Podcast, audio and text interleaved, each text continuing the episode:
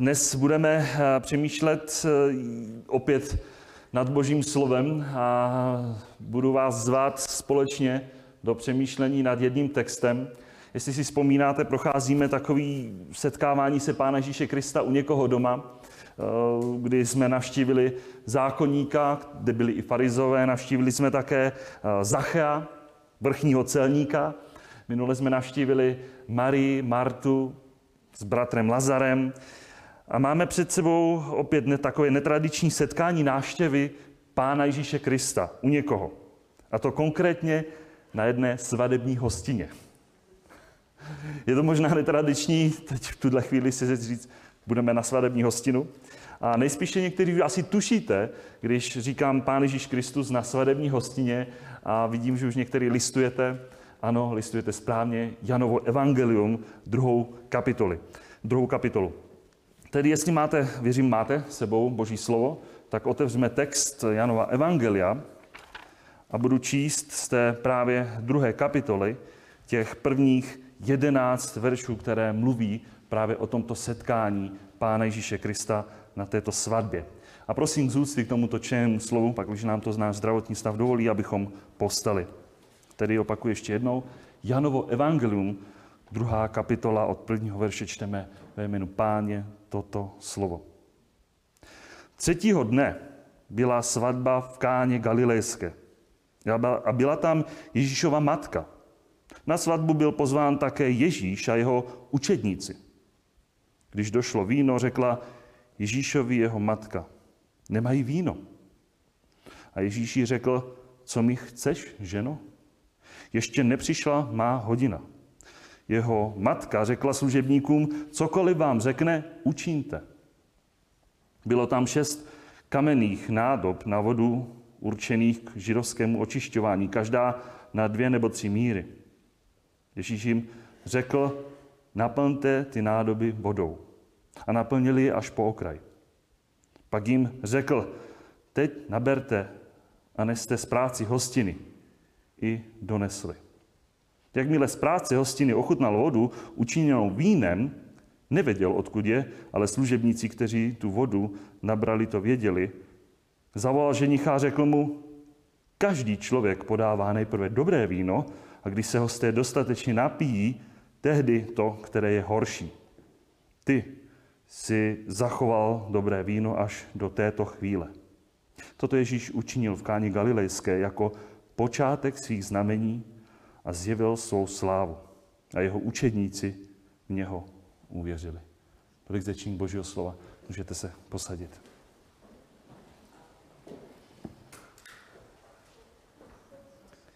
Víte, bratři, sestry, hned na začátku chci zdůraznit, že jestli jsme byli pozorně, máme před sebou tento text, tak nikde konkrétně v našem čteném textu jsme nenarazili na to, že by Pán Ježíš Kristus vstoupil do nějakého domu, že?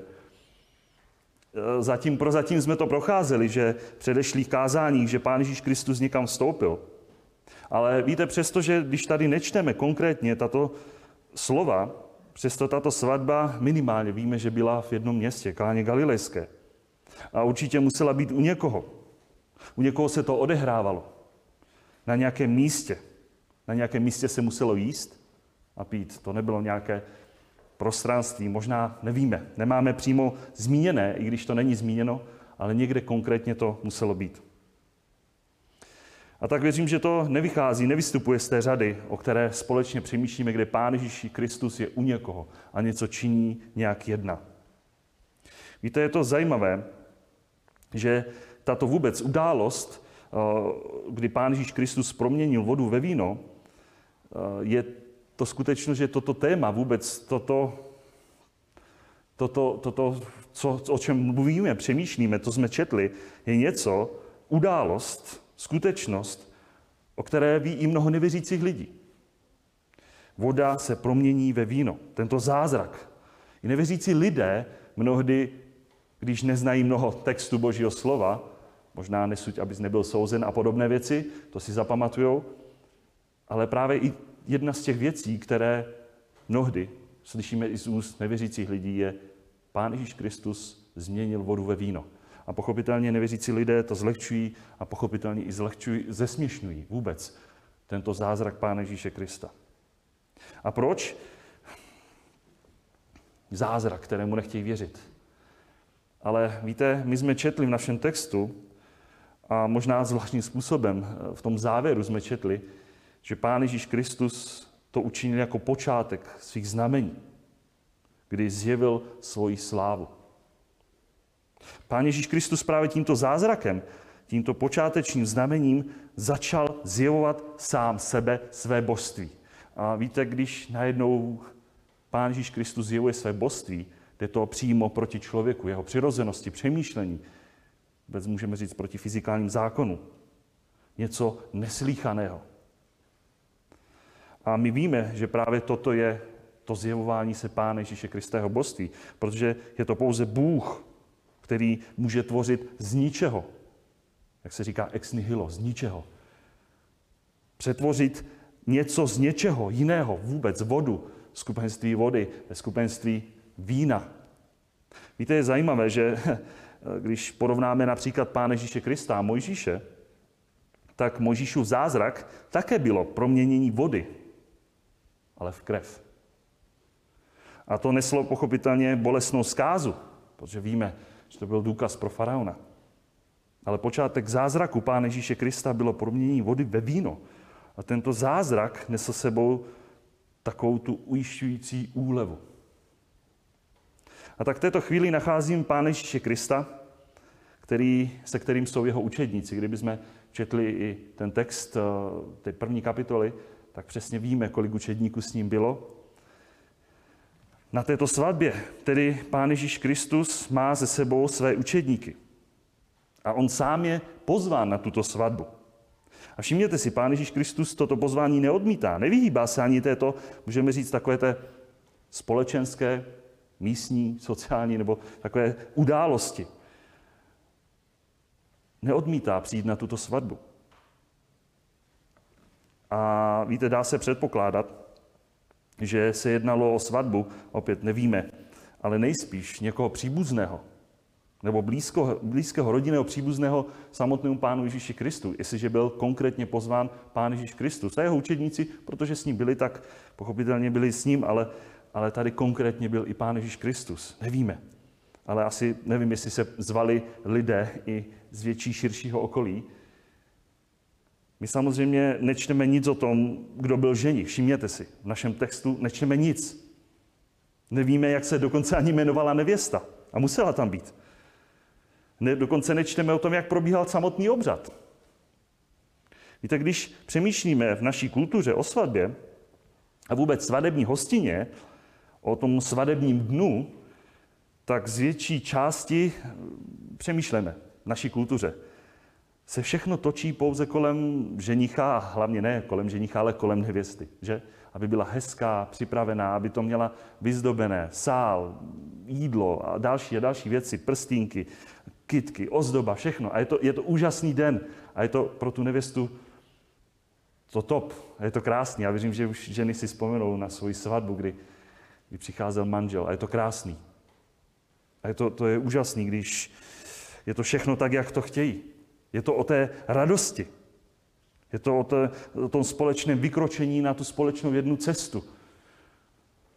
A častokrát to tak je. Těmi nejdůležitějšími, kteří přicházejí, už potom, když ten manžel, budoucí manžel čeká vepředu a ta nevěsta přichází, tak všechno se soustředí na tu nevěstu, která přichází, kterou mnohdy ten muž nebo ten kluk ani neviděl v těch svatebních šatech, pouze ten den, když přišla k tomu oltáři.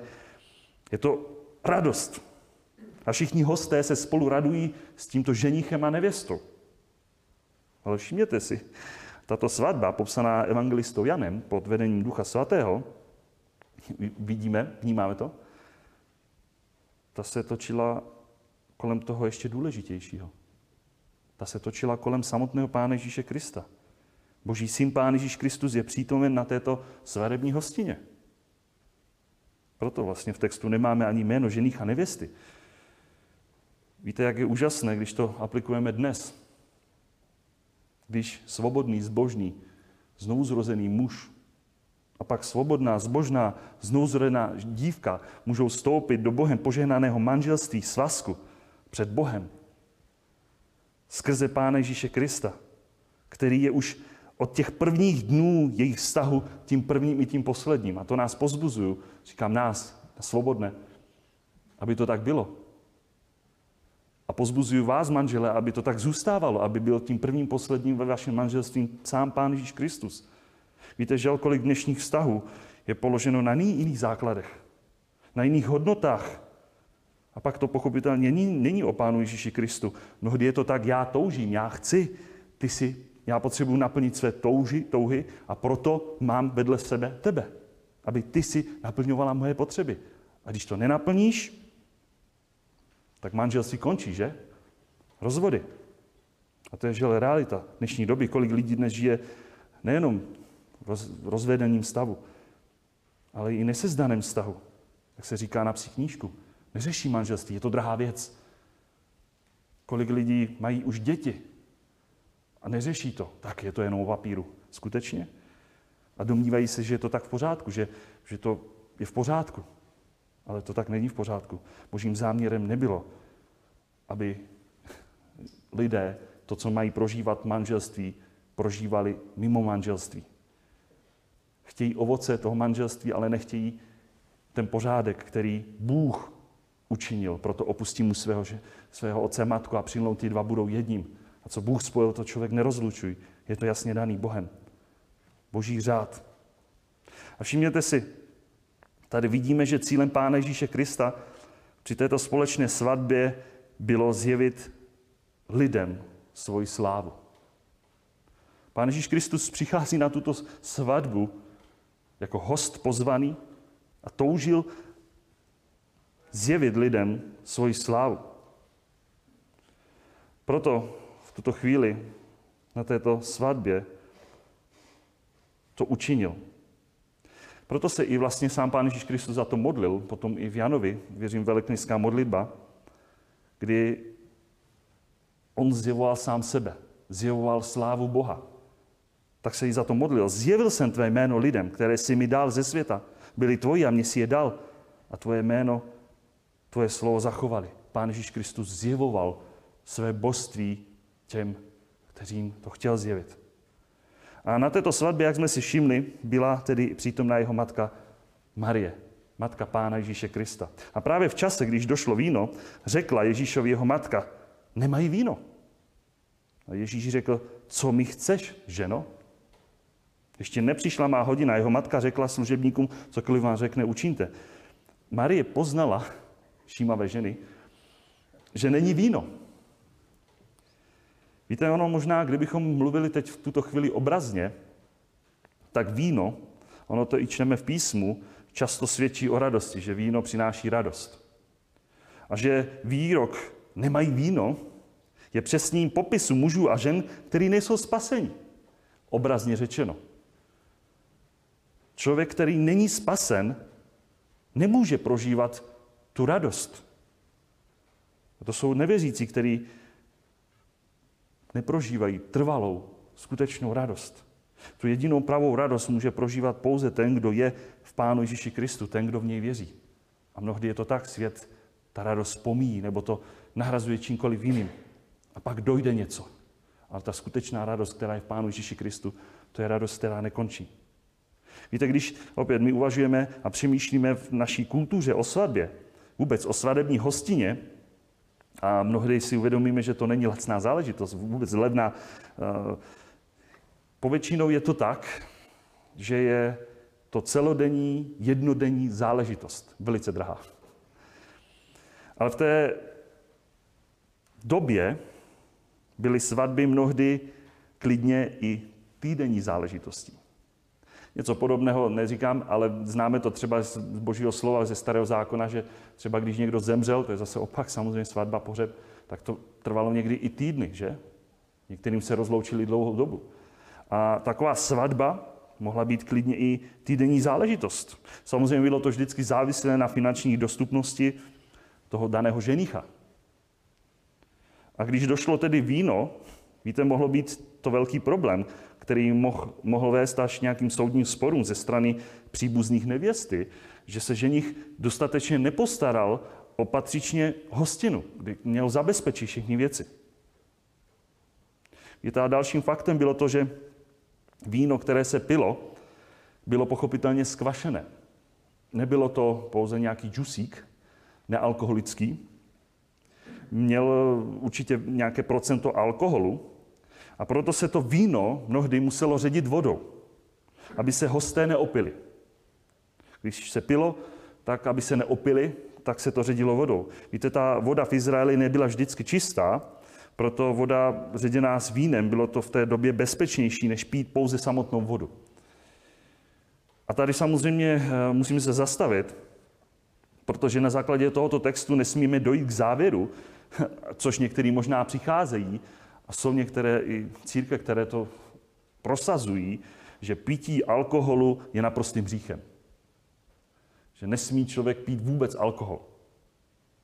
Víte, ale nakonec my čteme například, Pavel radil mladému Timoteovi kvůli častým problémům se žaludkem, aby užíval střídně, mírně, trochu vína. Takže to znamená, že pít alkohol určitě není hříchem. Ale také musíme důraznit i tu druhou stránku, zmínit to, že určitě to neznamená, že Boží slovo nám, Bůh sám, že podporuje a schvaluje opilství. Tedy opilství znamená nezřízený, nezřízené pití alkoholu. Naopak v Božím slově víme, vidíme jasně odsouzení pro ty, kteří nadměrně, nestřídně od pilství konzumují alkohol. Ono ve finále proto čteme i ten důraz v Novém zákoně. Neopíjejte se vínem, v němž je prostopášnost. A tak možná dnes kolik je v dnešní době lidí alkoholiků, kteří jsou závislí. A nemyslím teď jenom pouze alkoholiku, ale různých závislostí na různých věcech, které se domnívají, že když mají před sebou problém, tak právě, ať už je to droga, alkohol nebo léky, vyřeší jejich problém. A přitom alkohol a další věci pouze otupují lidské mysli a ve své podstatě to nikdy nevyřeší. Že člověk chce řešit nějaký to ovoce toho problému a proto vidí řešení v tom alkoholismu, nebo v těch drogách, nebo v lécích, utlumujících, které ho otupí a vyřeší možná to ovoce, ale nikdy nevyřeší ten kořen toho problému. A potom se člověk pouze řeší to vnější, ale ten problém zůstává. Takže alkohol patří a není problémem. Protože kdyby to byl problémem, tak ani Pán Ježíš Kristus nepřijde na tuto svatbu. Naopak, ještě proměňuje vodu ve víno. Ale to neznamená, že schvaluje opilství. A tak tady vidíme, že když k němu samotná jeho matka promluvila, Marie, Pánu Ježíši Kristu, tak Pán Ježíš Kristus, všimněte si, on nejednal podle toho, co, kdy, jak chtěla jeho matka. Marie si všimla, že nemají víno, že došlo, že se vypilo, možná se pilo víc hostí, možná se míň ředilo vodou, nevíme. Ale víme, že byl najednou nedostatek. A svatba bez pití, bez vína. Marie věděla, kam, za kým má jít. Ona věděla, že Pán Ježíš Kristus, vůbec její syn, něco může učinit. Asi každá matka, když přemýšlíme o maminkách, moc dobře ví, zná své dítě, které nosila pod srdcem. A Marie věděla, čeho je Pán Ježíš schopen. A všimněte si, Pán Ježíš moc dobře věděl, co po něm jeho matka chce. Ona, on jí rozuměl také. A nemuselo to s ní, nemuseli to spole, společně rozebírat. Četli jsme, že jí Pán Ježíš Kristus oslovuje. Ale všimněte si, on ji neoslovuje maminko, matko, ale ženo. Dnes bychom mohli říct paní, dámo. Samozřejmě nesmíme toto oslovení brát jako něco nezdvořilého od Pána Ježíše Krista, ale spíše vnímejme to tak jako, že Pán Ježíš Kristus si drží odstup od své matky a od její žádosti, kterou k němu má. Z odpovědi Pána Ježíše Krista vidíme, že určitě měl úctu ke své matce, protože Boží slovo jasně říká přikázání cti otce svého i matku svou a k tomu jsme všichni povoláni. i když budeme starší, v jakémkoliv věku, vždycky cti otce svého i matku svou. A Pán Ježíš Kristus nepřekročil žádný z božích přikázání. To ani v mysli, ani v praxi. Ale přesto si musíme uvědomit, že on se nenechal v tuto chvíli plně a celé ovlivňovat, vést svojí matkou. My si musíme uvědomit, že to byl sám Bůh Otec, který vedl svého milovaného syna, Pána Ježíše Krista. A už teď i to čteme. Toto byl počátek znamení, které začal Pán Ježíš Kristus činit. Vyrůstal pod výchovou své matky, ale toto byl počátek. A najednou reaguje a jedná ne podle toho, jak chce matka, ale jak chce Bůh Otec. Proto Pán Ježíš Kristus to zdůrazňoval, když říkal, musím konat skutky toho, kdo mě poslal. Ne skutky své matky, ne to, co chce moje matka, ale musím konat vůli mého Otce, který je v nebesích. Budu konat vždy to, co chce po mně Bůh, ne moje matka nebo kdokoliv jiný. Víte, tady přímo v Božím slově vidíme, že ani na této svatbě Pán Ježíš Kristus hned nejednal podle toho, jak chtěla jeho matka, jak ho poprosila, jak ho vedla. To je pouze odpověď pro ty, kteří možná dnes a žel jsou takový. Jsou takový. Žel dnes se domnívají, že když se budou modlit k zemřelé Marii, což samozřejmě Bůh přímo zakazuje, abychom se obraceli k duchům zemřelých, viz Levitikus devatenáct třicet jedna, že tato jeho matka,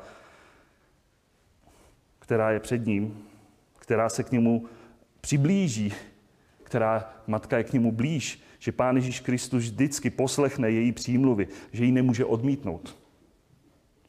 Proto mají mnozí žel dnes takové prostředníky mezi Bohem a Pánem Ježíšem Kristem, ty svaté, což je Bohu přímo odporné, protože není jiného prostředníka mezi Bohem a člověkem, je jim pouze Pán Ježíš Kristus.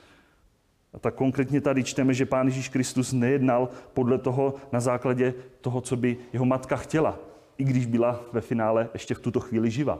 Natož pak, když dneska se lidé modlí k mrtvé. A proč to nečinil? Protože to ještě nebyla ta jeho správná hodina. Byl to tedy sám Bůh, který určoval tu správnou hodinu, kdy se co mělo v životě samotného Pána Ježíše Krista činit, konat. Uvědomujeme si, Pán Ježíš Kristus věděl, která hodina, kdy co má přijít. A v Božím slově, když Pán Ježíš Kristus použil tento výraz, že přišla jeho hodina, tak to odkazuje na jeho smrt, na jeho vzkříšení. Proto například čteme Jan sedm třicet, kdy Pán Ježíš Kristus, že chtěli ho tedy zajmout, ale čteme tam, nikdo na něho nestáhl ruku, protože ještě nepřišla jeho hodina. Janovo Evangelium sedm třicet. Ale samozřejmě ta jeho hodina, tedy hodina Pána Ježíše Krista přišla, Jan dvanáct dvacet tři, přišla hodina, aby byl oslaven Syn člověka. A my víme, že byl oslaven, když zdárně dokonal dílo na Golgotě, tak byl oslaven, vyvýšen. A tak to se nám pochopitelně skrze evangelium i nám dal poznat. Záměr Pána Ježíše Krista na této svatbě bylo zjevit lidem svou slávu, své božství. Jeho cílem bylo, aby aspoň z části lidem ukázal, jakou slávu měl u Otce. Cílem Pána Ježíše Krista nebylo poslechnout Marii, vyvýšit Marii, nebo ženicha, nebo nevěstu, nebo někoho jiného, ale zjevit lidem sebe sama. Žel, že mnoho lidí oslavuje, vyvýšuje kohokoliv, cokoliv jiného, než samotného Pána Ježíše Krista. A nebo, ne výš, ale stačí, aby byl roven samotnému Pánu Ježíši Kristu. Nebo se dostávat skrze někoho k samotnému Pánu Ježíši Kristu. A proto čteme, to je zvláštní, Marie učinila a pochopila slova svého syna, proto řekla služebníkům, cokoliv vám řekne, učiňte.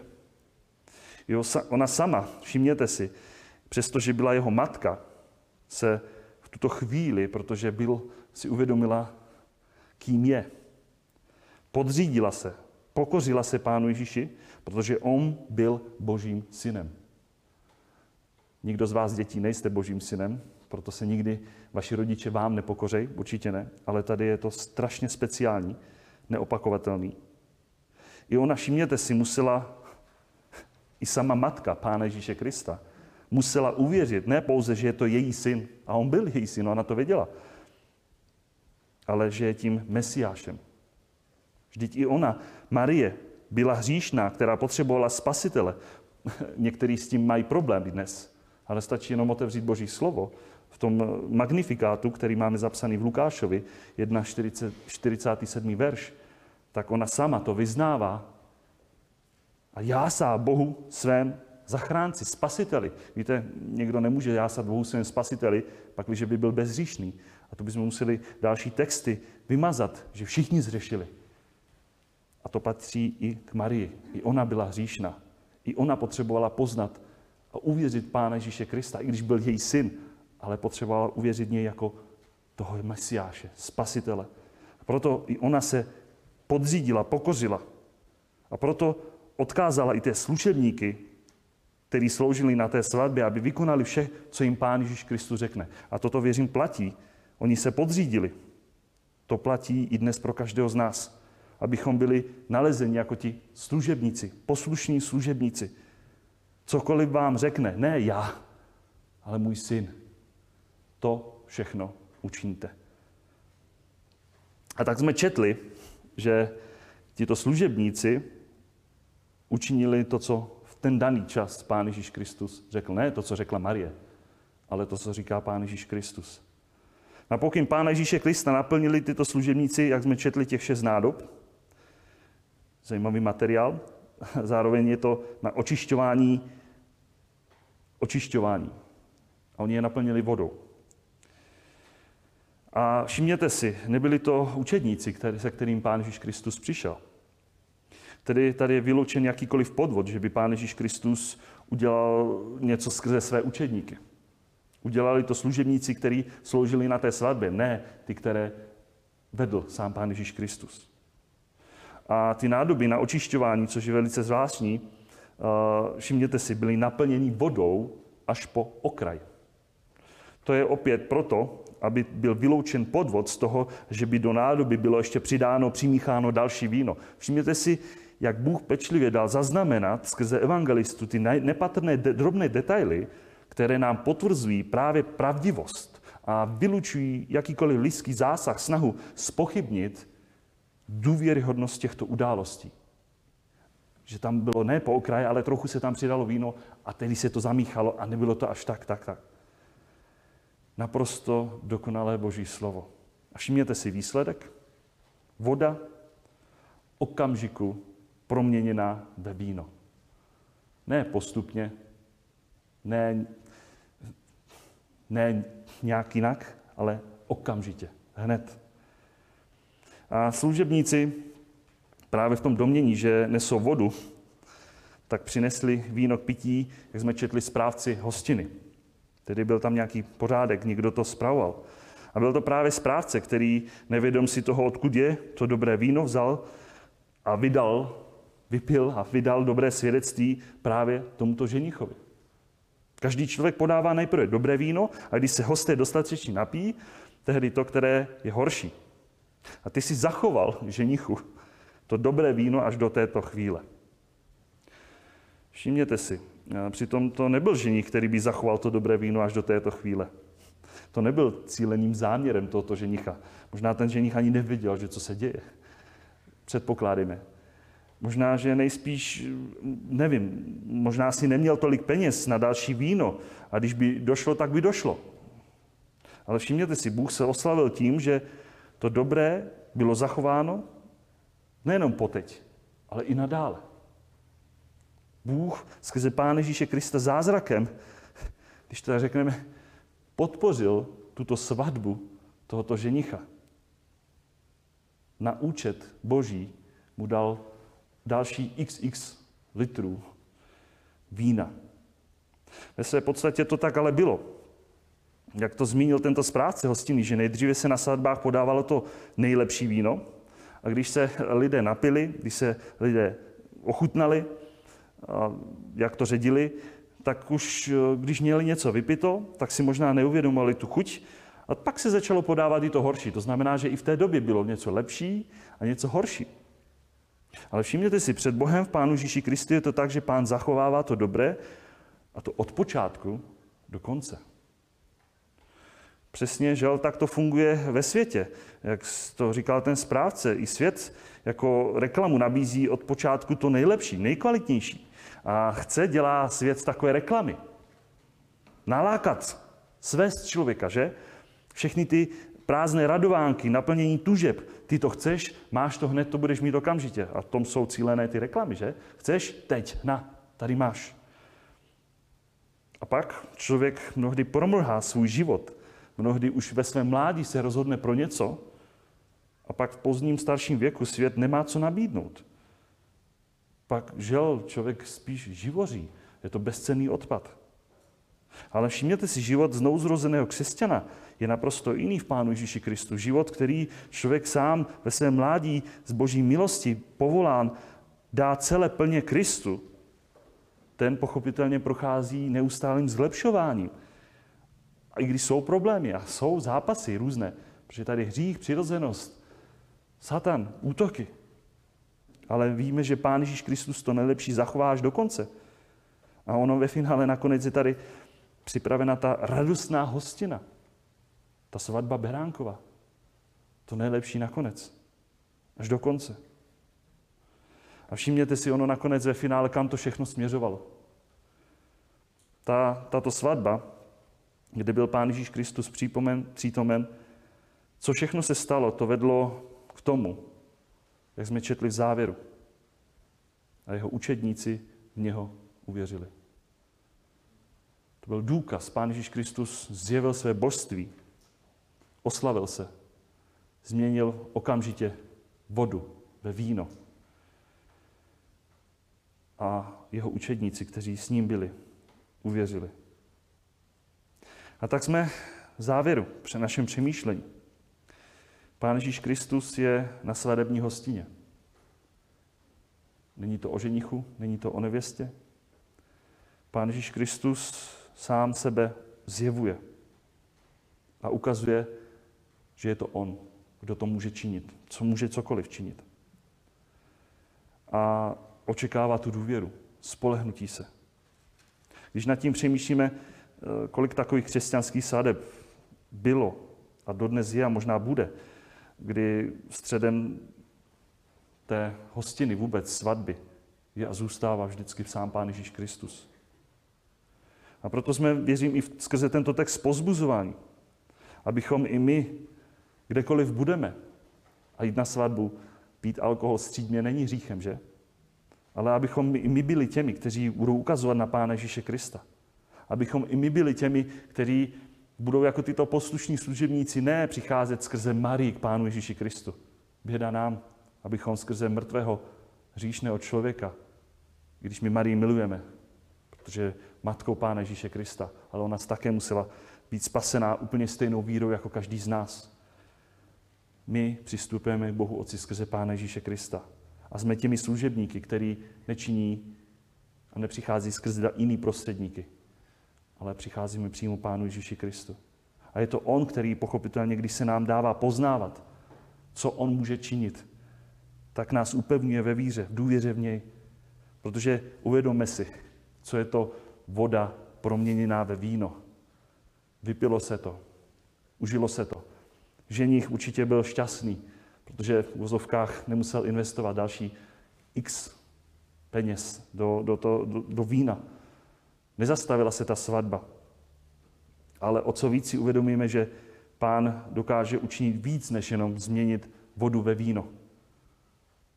On může mnohem víc. To je náš Pán. Pak, když budeme těmi, kteří budeme poslušní, slušebníky, když nás pošle, aby jsme dělali to, co činit máme. A on se potom samozřejmě oslaví. On nás upevní ve víře a vykoná skrze nás svoji vůli na svoji slávu. Amen.